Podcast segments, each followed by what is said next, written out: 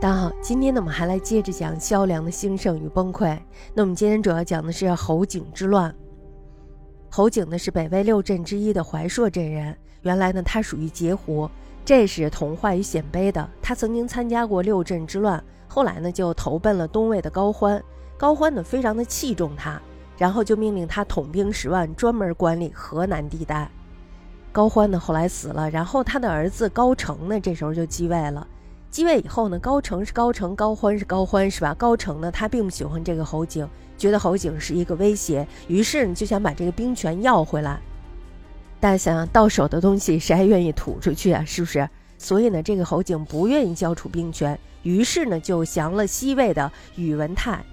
宇文泰呢，当时看到侯景来投奔他，于是呢就像是看到了一个非常大的敌人一样，这时候就分派大军去收他的兵，还有他的地。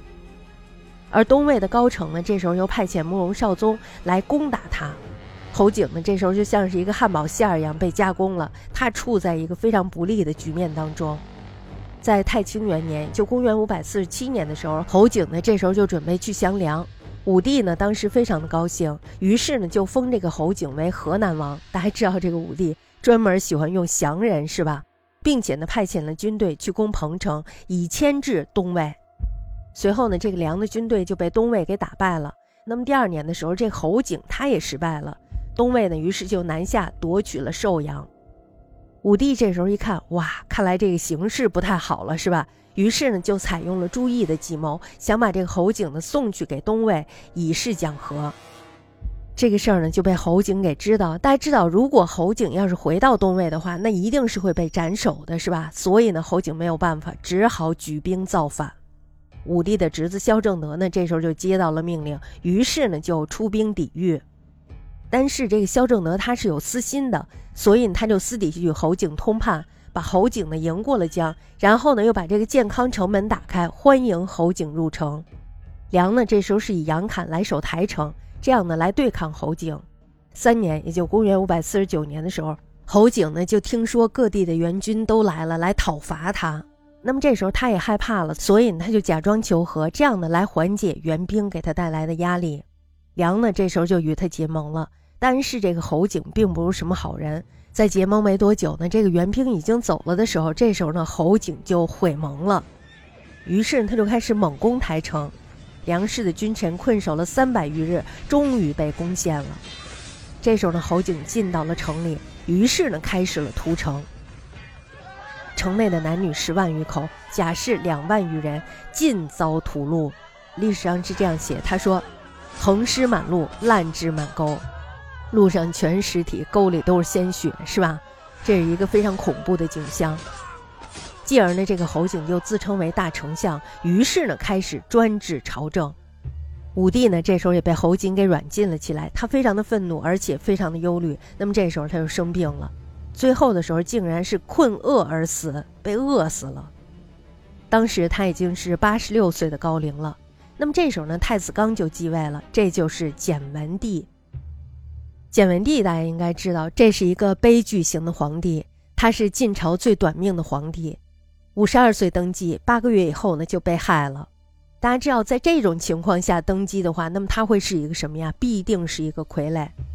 大宝二年，就公元五百五十一年的时候，侯景呢，这时候就用土囊压杀了简文帝，也就说呢，把简文帝给活活的闷死了。后来，他就改立了豫章王洞。不久以后，他又强迫萧洞禅位，改国号为汉。侯景之乱呢，给南朝带来了毁灭性的打击，他摧毁了江南的政治传统，高门士族被杀戮掠尽，幸存者呢，这时候也被发配为奴婢，而且呢，还沦为了谏议。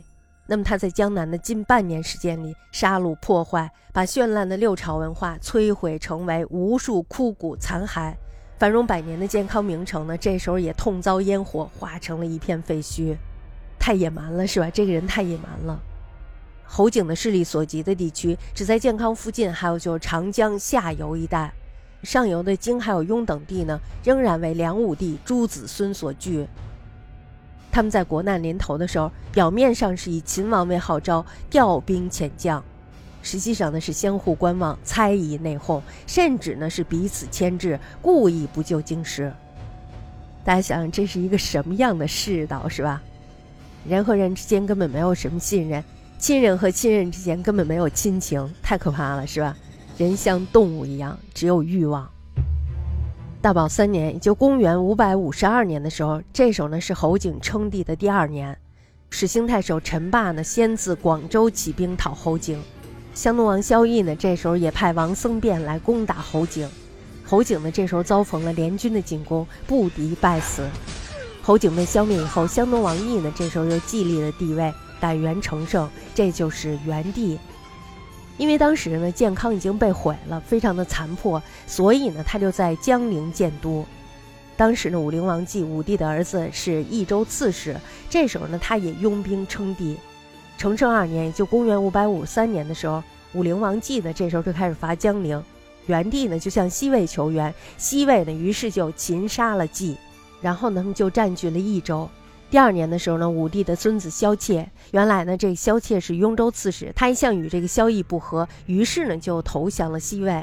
那么这时候他就带着西魏的军队来讨伐江陵，然后呢他就把元帝给杀了。西魏呢这时候就让萧妾在江陵称帝，成为了傀儡皇帝，历史上呢给了他一个国号，叫做后梁。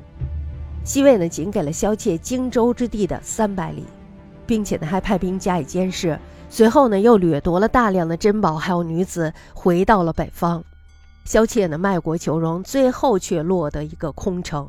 于是他不但痛心疾首，而且是后悔莫及。不久以后呢，他又惭愧的死去了。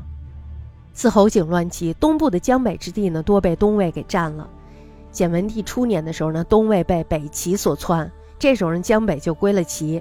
那么到元帝被杀，王僧辩还有陈霸先呢，这时候呢就让元帝的少子萧方智继位了，这就是敬帝。北齐呢则送归了梁宗室的萧渊明入立，梁呢是不同意的，于是就派兵和北齐打了起来，结果没成想梁打败了，这时候呢他就只能接纳萧渊明，萧渊明进到了梁以后呢，继承了帝位，都城呢定在了建康。当时的陈霸先在京口，于是就起兵偷袭建康，偷袭成功了。那么他就把王僧辩给杀了，复立敬帝。自此呢，陈霸先独专良政。太平二年的时候，陈霸先呢这时候就废帝自立，改国号为陈，改元永定，这就是陈武帝。陈新城大乱之余，不但国土是残破的，文物储籍呢这时候也是损毁一空。也就是说，他得到了一个什么也没有的国家。他虽然能够趁着北方分裂的机会，勉强在废土上重建国家，但是呢，从此国势不振，只维持了三十二年的时间，就被北朝给灭了。